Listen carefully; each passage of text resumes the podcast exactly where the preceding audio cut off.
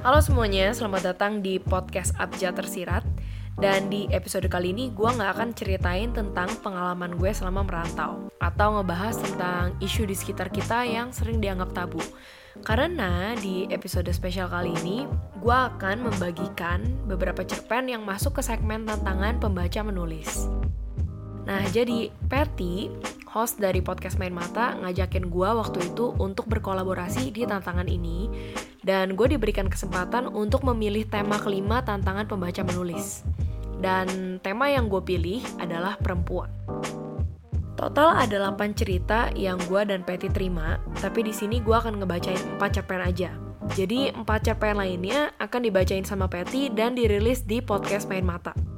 Nah, bagi kalian yang belum tahu, podcast Main Mata itu adalah podcast buku yang berada di bawah naungan jaringan Potluck Podcast.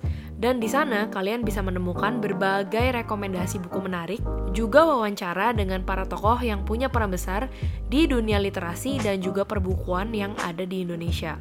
Jadi langsung aja ketik podcast Main Mata di Spotify atau follow akun Instagramnya di Potluck Podcast. P O D L U C K Podcast. Nah, seperti yang udah gue sebutin sebelumnya, ada empat cerpen nih yang akan gue bacain di episode spesial ini. Kita mulai dulu yuk dari cerita pertama yang ditulis oleh Indah Ayu Hidayati yang berjudul Tentang Memilih Pilihan. Perempuan selalu identik dengan pakaian warna merah muda. Boneka, kuncir kepang dua dengan jepit hiasan rambut yang lucu dan bicaranya yang lucu. Aku nggak paham berawal dari mana sih keidentikan ini. Karena saat aku pertama kalinya merasa hidup, aku sudah disuguhi dengan pandangan ini. Harusnya tidak aneh jika aku saat kecil malah lebih suka main robot-robotan dan mobil-mobilan. Nama aku Nina, mahasiswi Fakultas Teknik Informatika di salah satu kampus IT yang terkenal di daerah tempat tinggalku. Saat ini memasuki semester 6. Tinggal dua semester lagi harusnya aku akan wisuda. Tapi kita lihat aja nanti. Usiaku saat itu 19 tahun. Pilihanku setelah SMA adalah mengejar pendidikan sebaik-baiknya. Aku pernah ditanya oleh beberapa alumniku soal mau lanjut ke mana setelah ini. Ada yang bekerja, ada yang kuliah, ada pula yang menikah. Aku sedikit mengerutkan kening untuk pilihan terakhir. Karena sejauh apa kesiapan mental mereka menghadapi pernikahan? Tapi, ya udahlah mereka memilih itu bukannya sudah harus menerima segala resiko. Tentu saja, aku yang memutuskan untuk melanjutkan pendidikan juga ada resikonya. Aku memutuskan mengejar gelar sarjana komunikasi setelah keputusasaanku yang tidak dapat kursi untuk kuliah di universitas negeri dengan fakultas kedokterannya. Alih-alih aku masuk jurusan IPA saat SMA untuk mendapat kursi di sana sebagai calon dokter. Ternyata tidak semudah yang aku duga. Aku bersaing dengan begitu banyak calon-calon dokter di luar sana yang merebut pula kursi yang sama denganku. Aku malas menghitungnya berapa, tapi yang jelas sangat banyak. Tentu saat memutuskan masuk dengan jurusan yang sangat jauh dari tenaga kesehatan, aku sempat ragu. Namun, aku harus menerima bahwa otakku, bahkan Tuhan lebih tahu kapasitasnya. Tidak ada yang 100% yakin. Seenggaknya aku masih punya 99% yakin akan lulus di sini. Bermodalkan aku yang suka dengan desain dan mengotak-ngatik laptop, aku menghabiskan waktu selama 4 tahun di kampus swasta ini. Gua kira masuk kampus IT belajar desain. Ternyata belajar yang ada angka-angka beginian. Ungkap temanku, Indira di sebelahku dengan ada penyesalan yang kutangkap. Dia teman SMA aku dulu yang awalnya menyarankan aku untuk kuliah teknik informatika kalau gagal masuk ke dokteran. Dia yang semangat pula, eh nyatanya sekarang dia yang keteteran. Sambil menyantap mie kuah telur ala ibu kantin ini, aku sebenarnya juga berpikiran seperti itu. Aku kira hanya belajar bagaimana membuat sebuah garis yang membentuk objek, lalu menyatukan kombinasi warna yang eye-catching. Sepertinya salah ya. Itu akan aku dapatkan kira-kira kalau aku memilih sekolah desain, bukan teknik informatika. Gue pusing sama angka-angka beginian. Kita tugas rumahnya apa dah? Lanjut Indira. Buat program kalkulator, kataku tak berpindah pandang dari Mikuah. Lagian udah resiko kalau kita nggak nyari informasi banyak soal kuliah IT. Kalau kita udah semester 3 nanti, kan bakal milih konsentrasi. Kita pilih multimedia aja deh, itu baru sesuai. Indira hanya mendengus. Tapi ada benarnya juga. Pemilihan konsentrasi dimulai semester 3. Meski kita berdua sama-sama nggak tahu, apakah kita terjamin bebas dari angka-angka yang seolah mengajak kelut otak atau tidak sama sekali. Aku melihat sekeliling kantin yang ramai ini. Tidak hanya mahasiswa yang sibuk menyantap hidangan yang mereka pesan, tapi ada juga yang bermain game online. Stigma masyarakat mengenai kampus IT yang kebanyakan adalah laki-laki. Aku adalah orang yang tidak akan percaya kalau tidak melihatnya langsung. Setelah aku berkali-kali masuk ke kelas mata kuliah yang berbeda, itu ternyata nyata. Satu kelas berisi 40 mahasiswa dan di dalamnya hanya ada 7 mahasiswi. Meskipun pandangan kebanyakan orang seperti itu, tidak mengurungkan niatku untuk berkuliah teknik informatika. Jujur aja, saat aku memilih fakultas kedokteran saat itu, mungkin didominasi egoku karena pandangan bahwa perempuan idaman itu adalah seorang dokter. Ah, nggak juga ternyata. Apa pun gelar dan profesinya, selama itu baik pula, perempuan itu istimewa. Bagiku setiap perempuan punya pilihan. Bahkan jika dia memilih fakultas teknik otomotif, tak jadi masalah. Kejadian di atas adalah kejadian 4 tahun yang lalu, dan kini aku tengah menyelesaikan skripsiku. Seperti yang aku bilang, aku tidak dapat menghindari angka-angka itu 100%. Topik yang aku ambil memang terbilang cukup menantang. Model Realistic 3D Museum. Tapi aku dihadapkan dengan angka coding, karena untuk presentasinya harus menggunakan web. Mau gimana lagi selain dijalani? Namun, atas segala puji Tuhan Yang Maha Esa, aku selesai juga menempuh pendidikan 4 tahun ini dengan baik.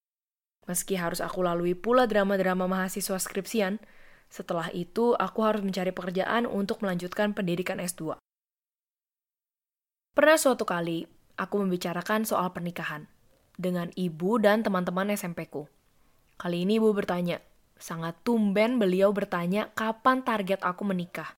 Beliau bertanya saat aku sedang ingin membentur pelan kepalaku di atas meja makan, mengurus skripsi yang tidak berkesudahan. Ibu hanya penasaran. Ibu kan jarang nanya beginian. Begitu kata beliau. Bukan masalah jarang bertanya masalah ini, tapi ia tahu waktu dong. 30 tahun. Jawabku singkat. Itu tidak bohong. Aku serius dengan ucapanku. Aku berniat menikah umur 30. Tapi sebenarnya aku ingin menjawab menikah di keadaan siap mental dan finansial. Entah umur berapa, tapi aku tidak begitu ingin mengusingkan itu. Nggak ketuaan, Aku hanya menggeleng. Menurutku tidak, lagian apa salahnya ingin menikah di usia 30? Bukannya aku jadi punya waktu lebih lama lagi untuk menyenangi diri sendiri. Kami sepertinya tidak ingin membicarakan itu lebih lanjut. Ibu tidak membantah soal itu. Aku rasa beliau sudah percaya bahwa anak sulung perempuannya ini bisa menjalani masa depan baik sesuai versiku. Lain lagi saat aku berdebat dengan dua teman dekat SMP-ku. Keduanya perempuan. Namanya Kalia, sudah menikah dan punya satu anak, dan Ayuma, yang masih juga bisa pacaran dengan teman game online. Dua minggu setelah wisuda S1, aku mendapat pekerjaan dan kami reuni di hari aku libur bekerja karena libur Natal. Kami lahir di tahun yang sama, 1997, di mana kalau dihitung sekarang sudah menginjak umur 23 tahun. Lu target nikah umur berapa, Mak? Tanya Kalia kepada Ayuma. 25 cuy. Gila, apa nggak pusing gue harus nikah umur 25 sama orang tua, keluhnya.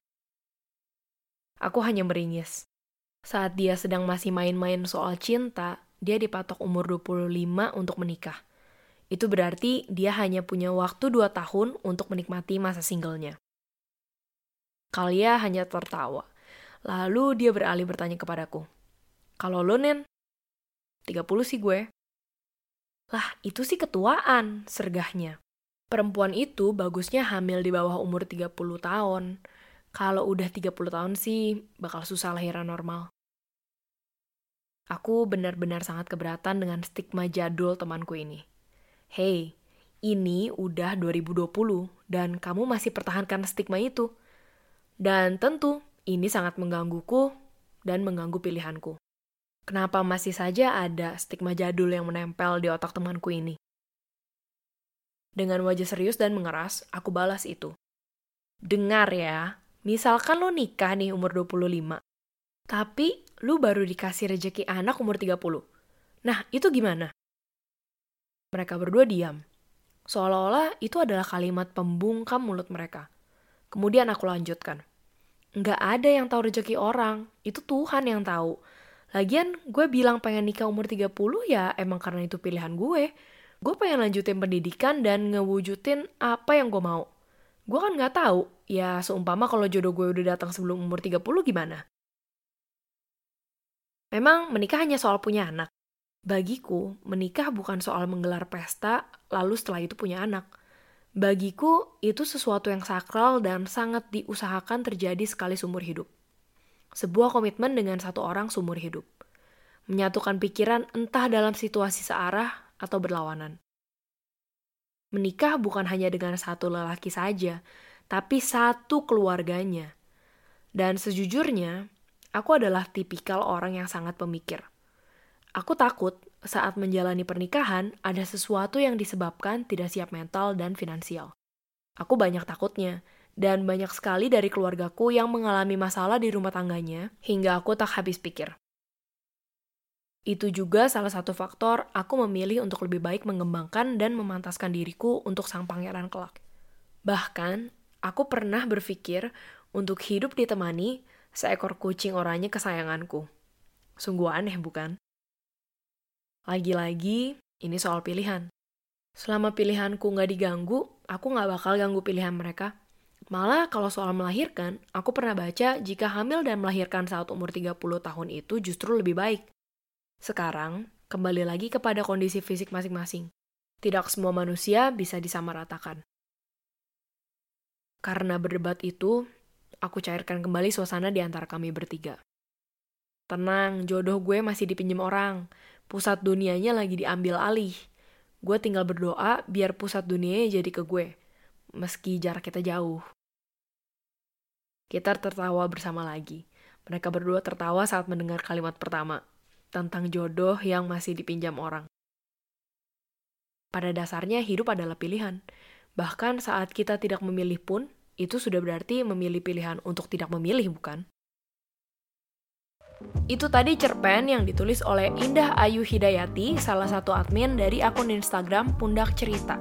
Nah, untuk kalian yang belum tahu, Pundak Cerita itu adalah support group yang fokus menangani kasus sexual abuse pada perempuan. Jadi kalau misalnya kalian tertarik untuk tahu lebih banyak lagi, langsung aja cek di Instagramnya @pundak.cerita. Nah, cerita berikutnya punya sentuhan bahasa asing nih sedikit.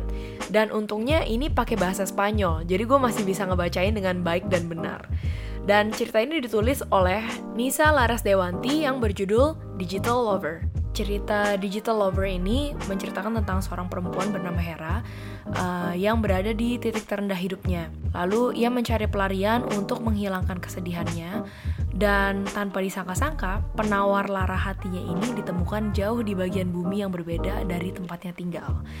Dan lokasinya ini berada antara Jakarta dan Madrid. Tanpa nunggu lebih lama lagi, langsung aja yuk kita dengerin cerita lengkapnya.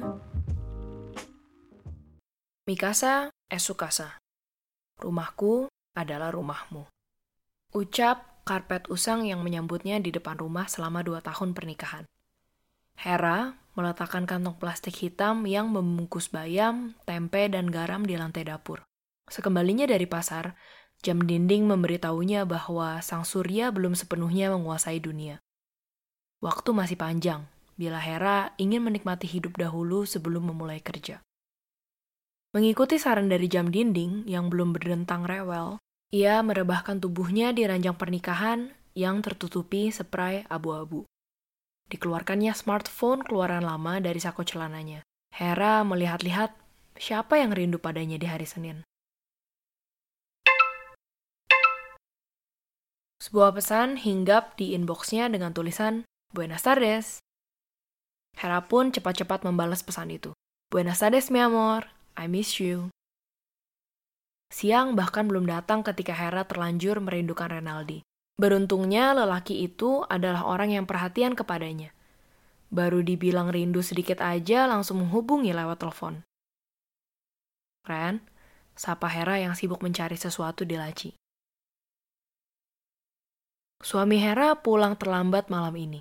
Sajian sayur bayamnya yang telah disantap memberi keraguan sendiri. Apa masih layak dijadikan suguhan makan malam? Atau lebih baik dibuang saja?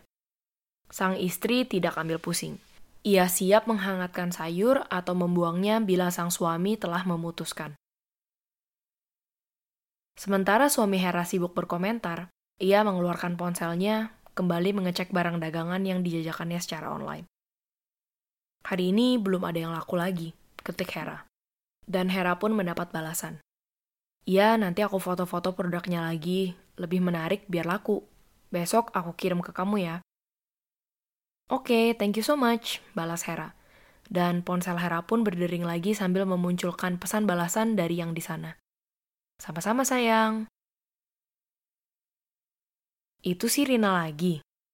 Tanya sang suami dengan mulut mengunyah sayur dan tempe goreng. Hera mengiyakan saja dan menunggu suaminya menyelesaikan makan untuk dibuatkan kopi sambil merokok, ditemani lawakan di televisi. Suaminya tidak tahu siapa sosok sebenarnya di balik nama Rina yang ada di ponsel istrinya itu. Duh, nggak bakal laku kamu jualan gituan. Karpet gituan mana ada yang mau beli mahal-mahal. Percuma dari luar negeri kalau buat diinjek-injek doang. Carilah produk lain. Apa kek jangan karpet sama gantungan kunci doang, nggak berbobot. Setelah tugas membuatkan kopi selesai, ia memilih kembali ke kamar sendirian daripada mendengar keluhan suaminya. Suaminya tidak tahu kalau produknya sempat ramai dibeli walau tak setiap hari. Suaminya tidak perlu tahu. Biar saja dia mengira bisnisnya bak dagelan tanpa penghasilan. Tak lama, Hera menyumpalkan headset tua ke dalam telinganya – alunan musik sendu berbahasa asing mendayu di tengah sepinya malam. Mendengar rintihan kata rindu yang diutarakan sang penyanyi mendorongnya bangun dan menulis sepatah dua patah kata. Siapa tahu tumpukan puisi cintanya suatu hari bisa diterbitkan dan menghasilkan uang. Niatnya untuk bangun dari ranjang pernikahan terhenti ketika mendengar tawa suaminya di luar. Sang suami biasanya habis merokok akan langsung kembali ke kasur. Hera tidak mau mencium bau kecut suaminya malam ini. Sepulang dari pasar, Hera memasukkan sisa kembalian ke dompet rahasianya. Jumlahnya tidak banyak. Seribu, dua ribu paling yang ia simpan per hari. Ia punya banyak mimpi. Akan tetapi, untuk saat ini, uang tersebut cuma bisa ia tukarkan dengan kuota internet. Mimpi plesir ke negeri Eropa buat sebagian orang adalah asa yang diupayakan sekuat tenaga karena suatu hari mereka tahu akan tercapai. Bagi Hera, mimpi hanyalah sekedar mimpi yang tersandung kenyataan. Hera punya banyak mimpi dahulu ketika usianya 16 tahun. Salah satu mimpinya adalah menikahi seorang lelaki yang mencintainya.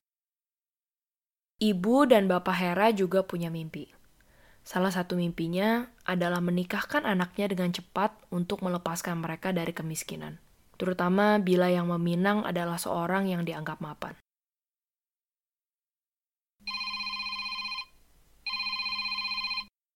Ponsel Hera berdering dan kontak dengan nama samaran Rina muncul di layar ponselnya.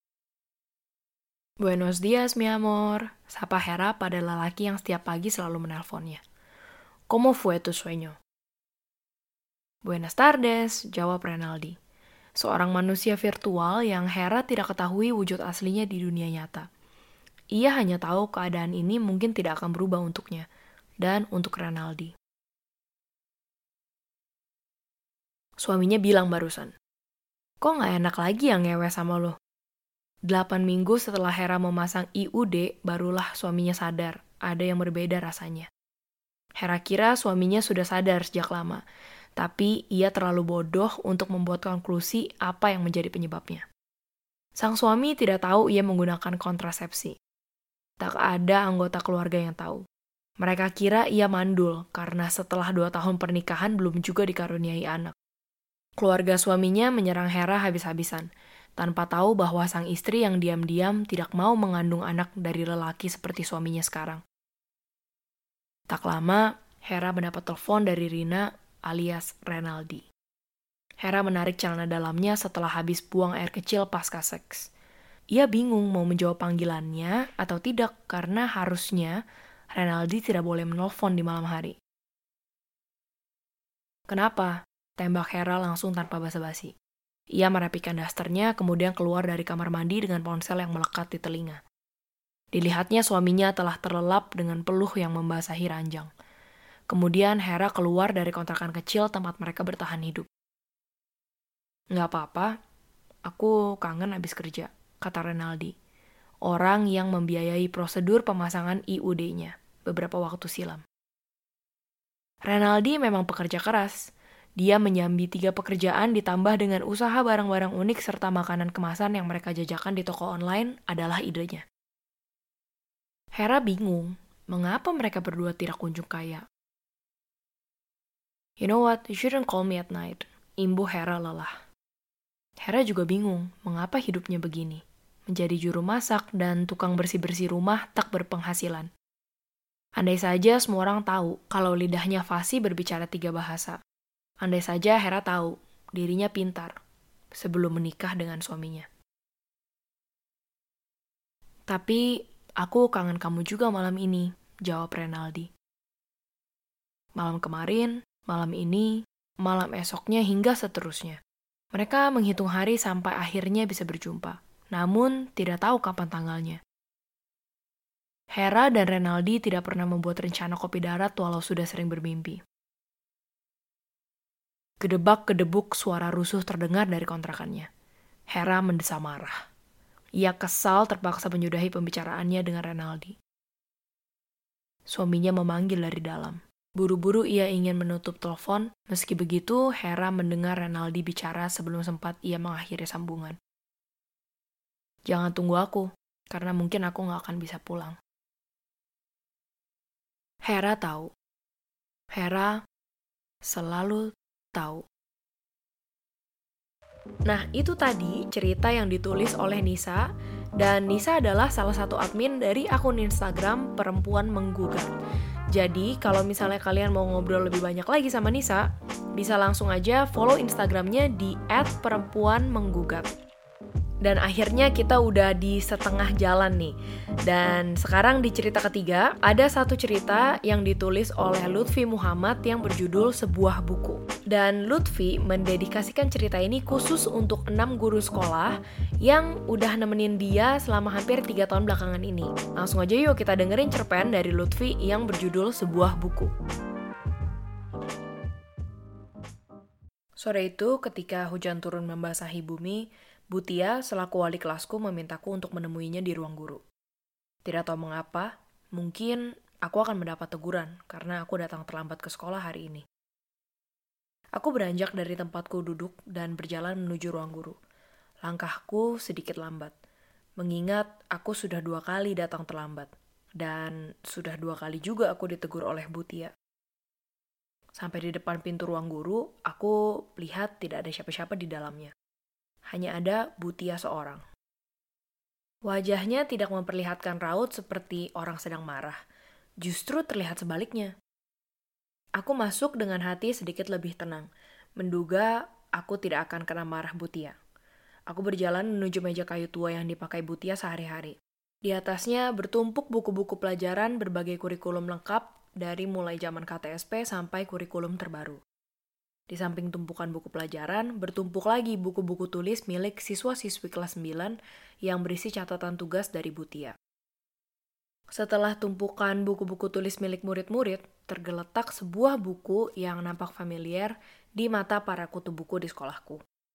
Belum sempat aku bertanya mengenai buku itu, Butia langsung menyilahkanku untuk duduk di depan mejanya.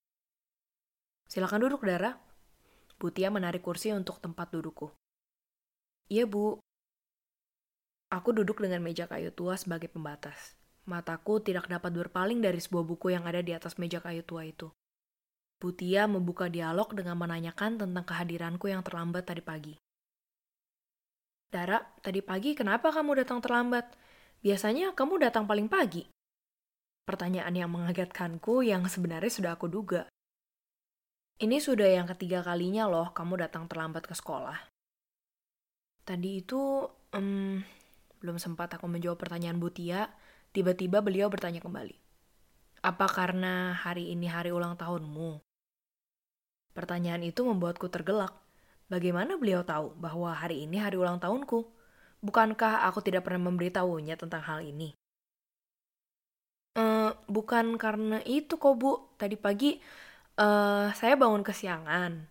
Ditambah jalanan yang sudah sesak sama kendaraan. Jadi saya terlambat datang ke sekolah bu. Um, maafin saya ya bu. Aku menjawab sambil menunduk takut melihat wajah Butia. Perlahan, aku menaikkan wajahku dan aku tatap wajah Butia, hati-hati. Tak ada raut marah sedikit pun. Hanya seutas senyum yang sedari tadi menyimpul. Saya nggak akan memberimu hukuman karena terlambat.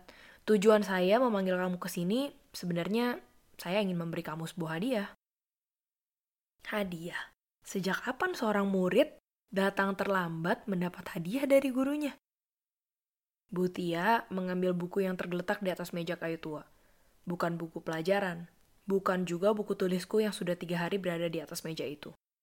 Butia mengambil sebuah buku bersampul merah muda di bagian atasnya, dan warna hitam di bagian bawahnya. Terdapat siluet orang yang sedang terduduk memandangi langit. Bukan buku baru, karena tidak dilapisi plastik pembungkus. Pinggiran buku itu berwarna kecoklatan, pertanda buku itu adalah buku lama. Butia menyodorkan buku itu akhirnya kepadaku. Saya tahu kamu bukan seorang kutu buku seperti teman-temanmu di kelas, tapi coba dibaca ya. Saya yakin kamu akan terinspirasi. Jadilah seperti lintang dalam buku itu. Saya sebenarnya melihat kamu berpotensi besar seperti dia di sekolah ini. Aku menerima buku yang diberikan Butia kepadaku. Buku Laskar Pelangi karya penulis kondang Andrea Hirata yang dinobatkan sebagai buku Indonesia paling berpengaruh. Buku ini saya berikan kepada kamu. Itu buku kesayangan saya yang saya beli 10 tahun yang lalu dan sekarang buku itu resmi menjadi milik kamu. Baca ya dengan sepenuh hati, karena Laskar Pelangi ditulis dengan penuh cinta oleh sang penulisnya, yang ia persembahkan khusus kepada gurunya. Iya bu, uh, terima kasih ya. Saya pasti akan membacanya dan menjaganya seperti ibu menjaga buku ini. Bel pulang telah berdering. Persis setelah aku mengucapkan terima kasih kepada Butia. Oke, segera pulang ya Dara, dan jangan lupa untuk membaca buku itu. Aku segera beranjak dari kursi, melangkah keluar ruang guru sambil menggenggam erat laskar pelangi di dadaku. Sesampainya di rumah, aku langsung meletakkan tasku di kamar dan beranjak membersihkan diriku dari keringat yang kubawa dari sekolah. Setelah badanku kembali segar dan menebarkan harum semerbak seusai digosok dengan sabun beraroma melati, Segera aku ambil laskar pelangi dari dalam tas, menyetel radio, dan mencari stasiun radio favoritku. Lalu aku membaca buku itu dengan penuh semangat. Baru satu jam, aku membaca Laskar Pelangi sudah 86 halaman yang kulahap. Tidak tahu mengapa. Biasanya, aku tidak terlalu antusias saat membaca buku. Namun, Laskar Pelangi ini berbeda. Ada semacam magnet yang membuatku terus tertarik ke dalam setiap diksi dan alurnya. Ditambah, buku ini adalah pemberian istimewa di hari ulang tahunku dari Butia. Pantas saja Laskar Pelangi mendapat predikat Indonesia's Most Powerful Book yang terpampang pada bagian atas sampul buku ini. Sampai pada bab ke-10 dari buku Laskar Pelangi. Aku akhirnya menemukan apa yang Butia sampaikan padaku tadi di sekolah. Lintang. Seorang anak melarat yang memiliki otak layaknya Einstein dari Belitung. Dia bukan anak manja sepertiku. Dia adalah anak yang gigih menuntut ilmu. Setiap hari menempuh jalanan dengan menggunakan sepeda. Lintang merupakan satu-satunya murid yang rumahnya paling jauh di antara murid-murid yang lain. Sampai-sampai dikisahkan, ia harus bertaruh nyawa hanya untuk pergi ke sekolah yang dikategorikan sebagai sekolah miskin di sana. Aku terlalu bersemangat membacanya, Sampai-sampai aku terlalu fokus pada huruf demi huruf yang ditulis dengan indah oleh sang penulis. Dan pada akhirnya, Mataku tertutup, lelah membaca, lalu terlelap ditemani mimpi Laskar Pelangi. Suara khas bunda membangunkanku dari mimpi panjangku bersama Laskar Pelangi. Dalam mimpiku, aku menjadi penonton dan menyaksikan Lintang berdebat dengan orang yang meragukan kemampuannya. Saat Lintang berhasil membuatnya terdiam, teman-teman Lintang bersorak-sorai melihat kejeniusan temannya. Inikah Lintang yang Ibu Tia bilang waktu di sekolah? Jika benar, maka aku akan mengatakan kepada Bu Tia, aku sudah berhasil bertemu Lintang, Bu. Seberes mandi dan sarapan, serta tidak lupa memasukkan buku pelajaran dan laskar pelangi, aku segera berangkat menuju sekolah. Hari ini aku memutuskan untuk bersepeda menuju sekolah. Dara berangkat dulu ya, Bun. Doain Dara supaya jadi anak pinter dan selalu sayang sama Bunda, kayak Lintang. Bunda menyalamiku dibarengi dengan seutas senyum manis yang memberiku semangat. Hati-hati nak. Tapi kok tumben kamu pakai sepeda ke sekolah? Ya biar kayak lintang bun. Aku segera mengayuh sepedaku dengan semangat menuju sekolah. Assalamualaikum bun. Aku hampir lupa mengucapkan salam. Waalaikumsalam nak. Sesampainya di sekolah, ada pemandangan tidak biasa menghinggapi dua teman kelasku, Giring dan Via. Mereka berdua tampak kusyuk dengan buku yang ada di depan matanya. Biasanya, mereka berdua berada di lapangan untuk bermain bola dengan teman-teman yang lain. Giring tampak kusyuk dengan buku catatan juang karya Firsa Besari, yang nampaknya sudah separuh buku ia lahap.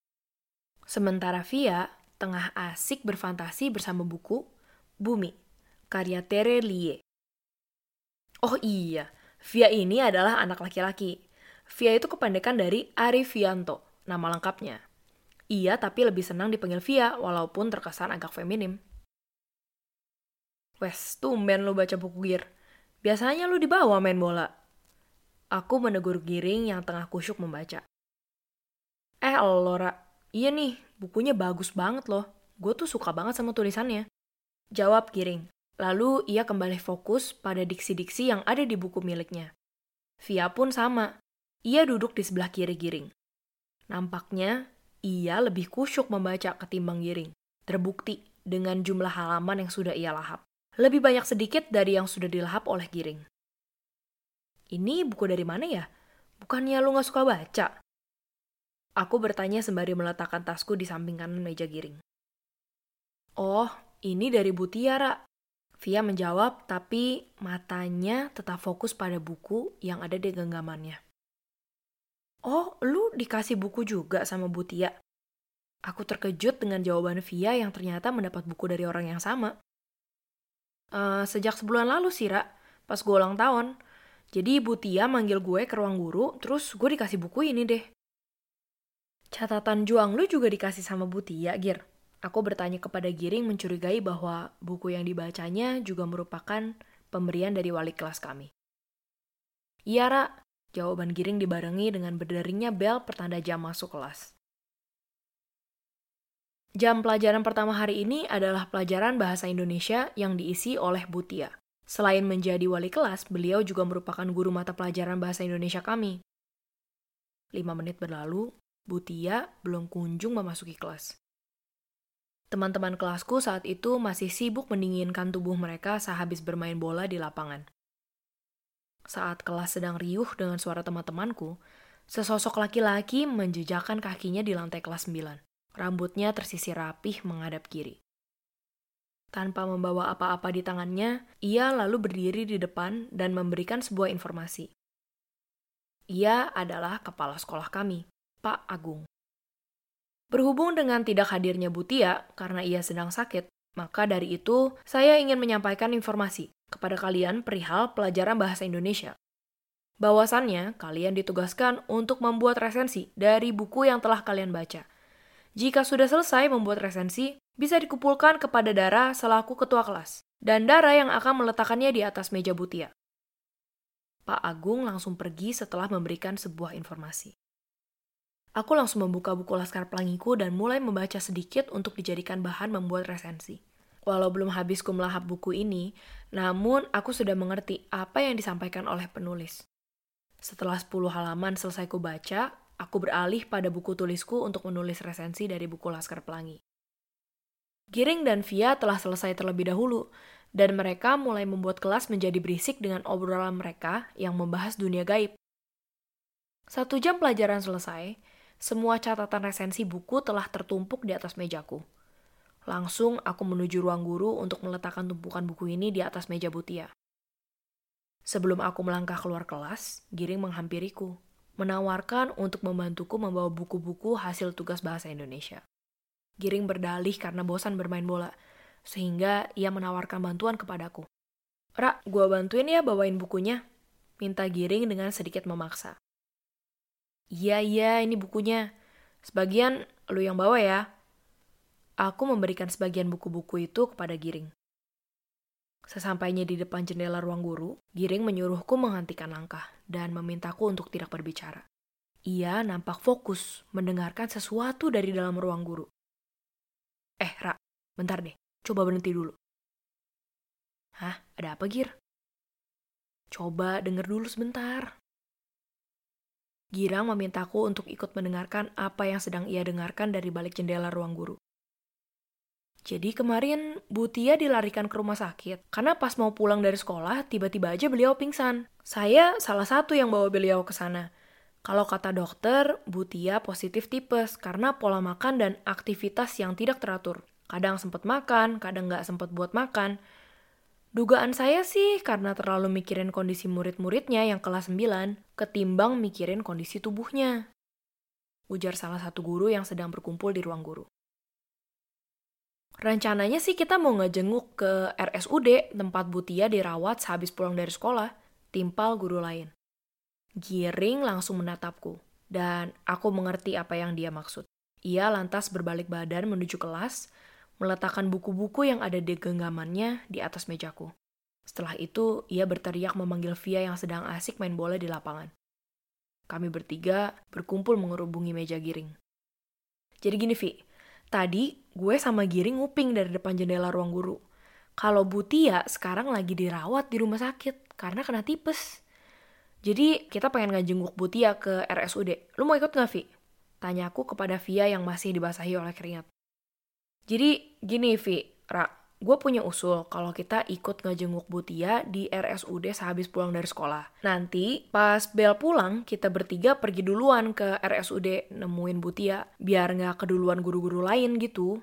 Usulan Giring disambut dengan anggukan Via dan aku. Bel pulang sekolah telah dibunyikan. Aku, Via, dan Giring langsung berlari keluar sekolah dan mencari angkot yang akan membawa kami ke RSUD. Kami turun dari angkot yang membawa kami ke RSUD tempat Butia dirawat. Segera kami berjalan memasuki beranda rumah sakit. Via lantas bertanya tentang keberadaan Butia kepada suster jaga di meja resepsionis. Setelah mendapat informasi perihal keberadaan Butia, Giring berinisiatif untuk membelikan Butia paket buah. Segera ia keluar rumah sakit dan mencari toko buah terdekat. Aku dan Via segera menuju kamar yang tadi akhirnya ditunjukkan oleh suster jaga. Aku mengetuk pintu kamar, lalu membukanya dan segera masuk bersama Via ke dalam. Di dalam ada dua pasien lain ikut berbaring di dalam ruangan yang sama, tapi hanya dipisahkan oleh tirai putih. Butia berada di bagian ujung kamar, dekat dengan jendela. Aku dan Via berjalan perlahan, berharap Butia sedang tertidur. Dan benar saja, aku dan Via melihat Butia sedang tertidur dengan wajahnya yang pucat. Ia terbaring seorang diri tanpa ada yang menemani di dalam kamar. Aku dan Via mengambil kursi untuk duduk, dan Via mengambil posisi di bagian kanan Butia, sedangkan aku berlawanan dengan posisi Via. Sementara Via menunggu kehadiran Giring dengan mengelus-ngelus tangan Butia, Aku mengeluarkan pulpen dan secari kertas untuk menulis surat kepada Butia. Hari ini adalah hari yang menyenangkan buatku karena hari ini aku akhirnya berhasil menemukan Lintang. Lintang yang diharapkan ibu terhadapku. Namun, kebahagiaan itu sirna. Setelah aku mendengar kabar bahwa ibu terserang penyakit karena terlalu sibuk memikirkan keadaan kami – Tak lupa, aku ucapkan terima kasih yang paling dalam kepada semua kebaikan yang ibu berikan terhadapku. Khususnya kami, terutama pada laskar pelangi yang ibu berikan tempo hari. Karena itu, aku dapat mengerti apa yang ibu telah sampaikan di kelas. Doaku selalu menyertaimu, Ibu. Lekaslah sembuh dari penyakit ini ya, Bu. Setelah aku selesai menulis surat untuk Butia, Giring pun tiba di kamar ini dengan membawa seorang suster. Tadi abis beli buah, gue lupa kamar Butia yang mana. Kebetulan sih pas gue nanya ada suster jaga. Dan susternya juga mau ngontrol keadaan Butia. Jadi ya gue diajakin bareng deh ke sini sama susternya. Giring menyerahkan paket buah-buahan kepadaku. Selanjutnya, aku selipkan surat yang tadi kutulis untuk Butia. Setelah aku letakkan di atas meja, kami bertiga lantas memutuskan untuk pergi dari rumah sakit. Kami tidak ingin Butia terbangun dan memikirkan tentang keadaan muridnya. Biarlah ia sembuh dari penyakitnya dan sejenak tidak memikirkan murid-muridnya. Ra, Vi, pulang aja yuk. Udah ada suster yang nanganin Butia. Nanti kalau Butia lihat kita, malah Butia nggak bisa istirahat tenang nih. Malah kepikiran tentang sekolah lagi. Ajak giring yang diiringi dengan langkah kaki kami yang menjauh keluar kamar. Sus, tolong jaga guru kami ya. Pesanku lirih pada suster yang datang bersama dengan Giring. Dan pesanku dibalas dengan senyum oleh sang suster. Bu, kami pulang dulu ya. Besok kami tunggu di kelas. Lekaslah sembuh. Itu tadi cerita dari Lutfi, dan kalau kalian mau baca karya tulisannya lebih banyak lagi, langsung aja follow Instagramnya di @analogi underscore pagi. Dan akhirnya sampai juga nih kita di cerita terakhir yang berjudul Just Be You.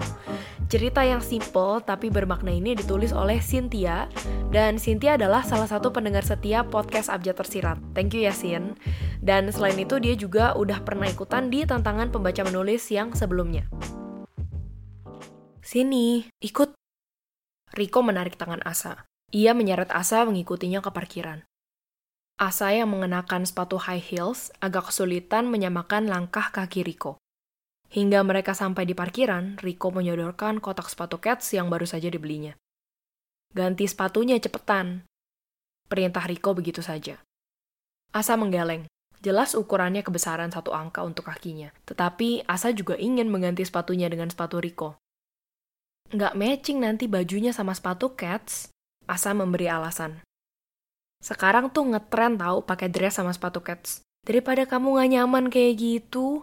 Udah, ayo ganti. Acaranya udah mau dimulai. Mereka pasti nyariin kita sekarang. Asa tidak lagi membantah. Ia menuruti kata-kata Riko.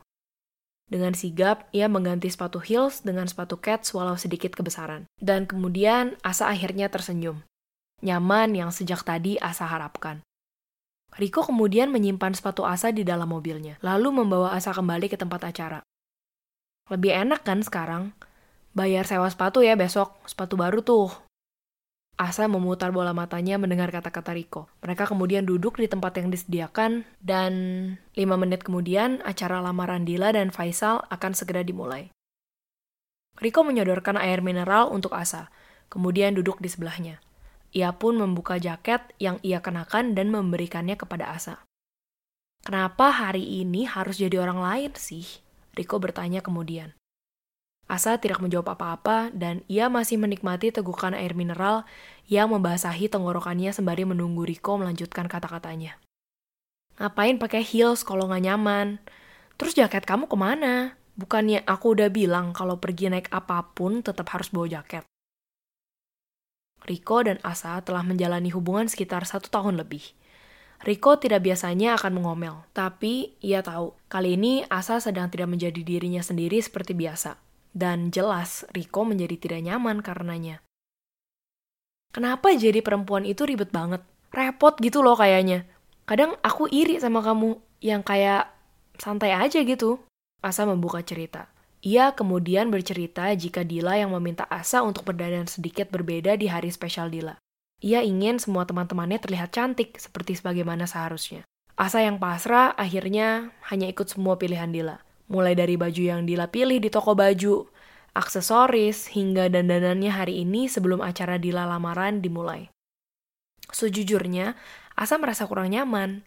Hanya saja ia tidak mau mengecewakan Dila di hari spesialnya hari ini. Kamu kenapa diam aja? Riko menanggapi. Asa hanya mengernyitkan dahi mendengar ucapan Riko barusan. Kayak bukan kamu tau gak sih milih diam kayak gitu tuh, padahal kamu gak nyaman. Setahun sama kamu, yang kadang buat aku kagum sama kamu ya cara kamu berargumen sama aku, cara kamu mempertahankan diri kamu, cara kamu mau bicara di setiap suasana yang emang perlu buat kamu bicara. Dan sekarang kamu diem aja hanya karena alasan biar Dila gak kecewa. Berarti kalau gitu, aku yang kecewa sekarang sama kamu. Jelas Riko sembari menatap Asa dari sampingnya. Asa hanya mengenyutkan dahi, sembari memasang ekspresi. Kok malah kecewa sama aku tanpa berkata apa-apa? Perempuan itu cantik, asalkan dia enjoy dan pede sama dirinya sendiri. Aku juga seneng kok lihat kamu pakai dress hari ini. Tapi kalau heel setinggi itu bikin kamu gak nyaman, kalau riasannya terlalu tebal atau terlalu berat menurut kamu, kamu bukannya bisa ngomong sama mereka. Heels ini kalau kamu salah jalan, kamu bisa kenapa-napa, iya kan? Apalagi kamu itu pembawaannya suka lari-larian terus.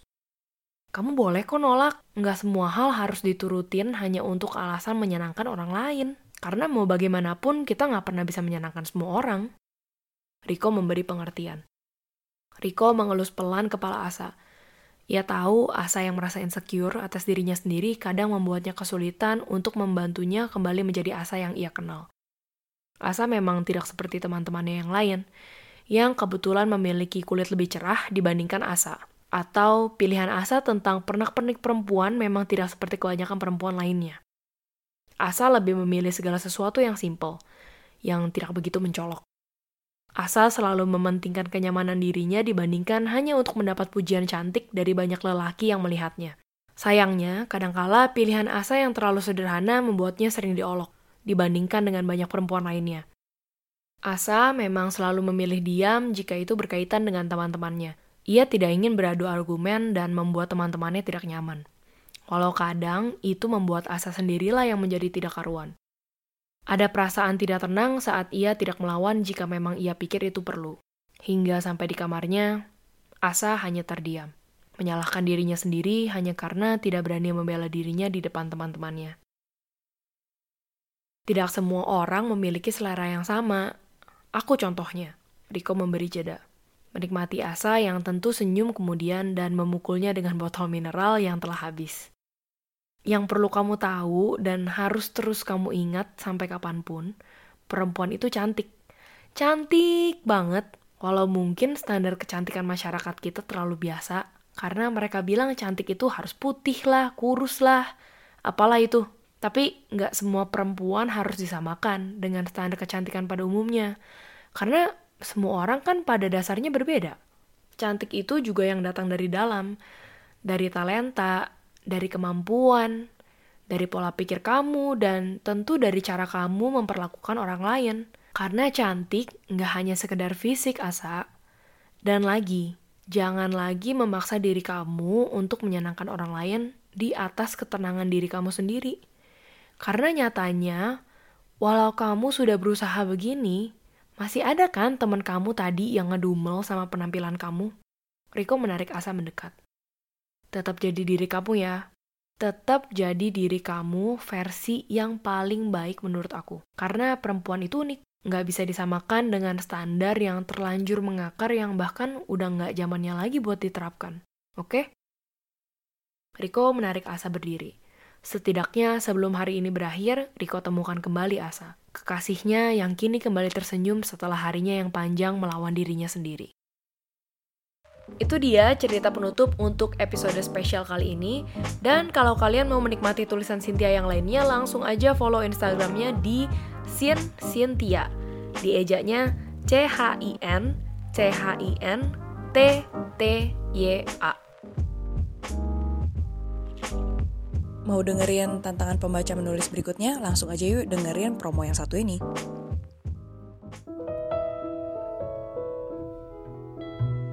Halo pendengar semua, gue Mr. Popo dari podcast Do You See What I See, sebuah podcast kumpulan cerita horror true story. Kemarin gue diajak Mbak Peti dari podcast Main Mata untuk berkolaborasi dalam sebuah segmen pembaca menulis. Di kesempatan kali ini, gue mau mengajak kalian para pendengar untuk mengikuti tantangan menulis cerita pendek. yang bertemakan horor. Kalau bisa, based on true story.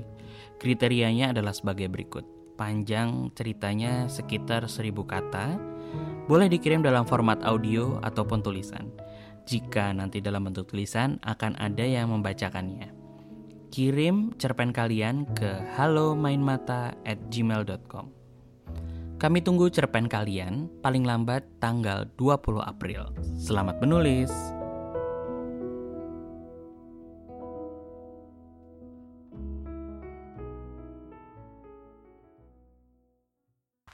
Terima kasih untuk kalian yang udah ikutan tantangan pembaca menulis dengan tema perempuan. Dan sebelum gue mengakhiri edisi spesial ini, cuma mau mengingatkan bahwa podcast Abjad Tersirat bisa kalian dengar di berbagai platform, yaitu di Apple Podcast, Spotify, Listen Notes, dan juga di Anchor. Dan kalau misalnya kalian menikmati podcast juga tulisan-tulisan gue, jangan lupa untuk follow akun Instagram gue di @abjadtersirat. Dan kalau misalnya kalian mendapatkan sesuatu dari seluruh karya gue, jangan lupa juga share ke teman-teman kalian supaya bisa lebih banyak lagi orang yang bisa menikmati tulisan atau konten dari podcast Abjad Tersirat.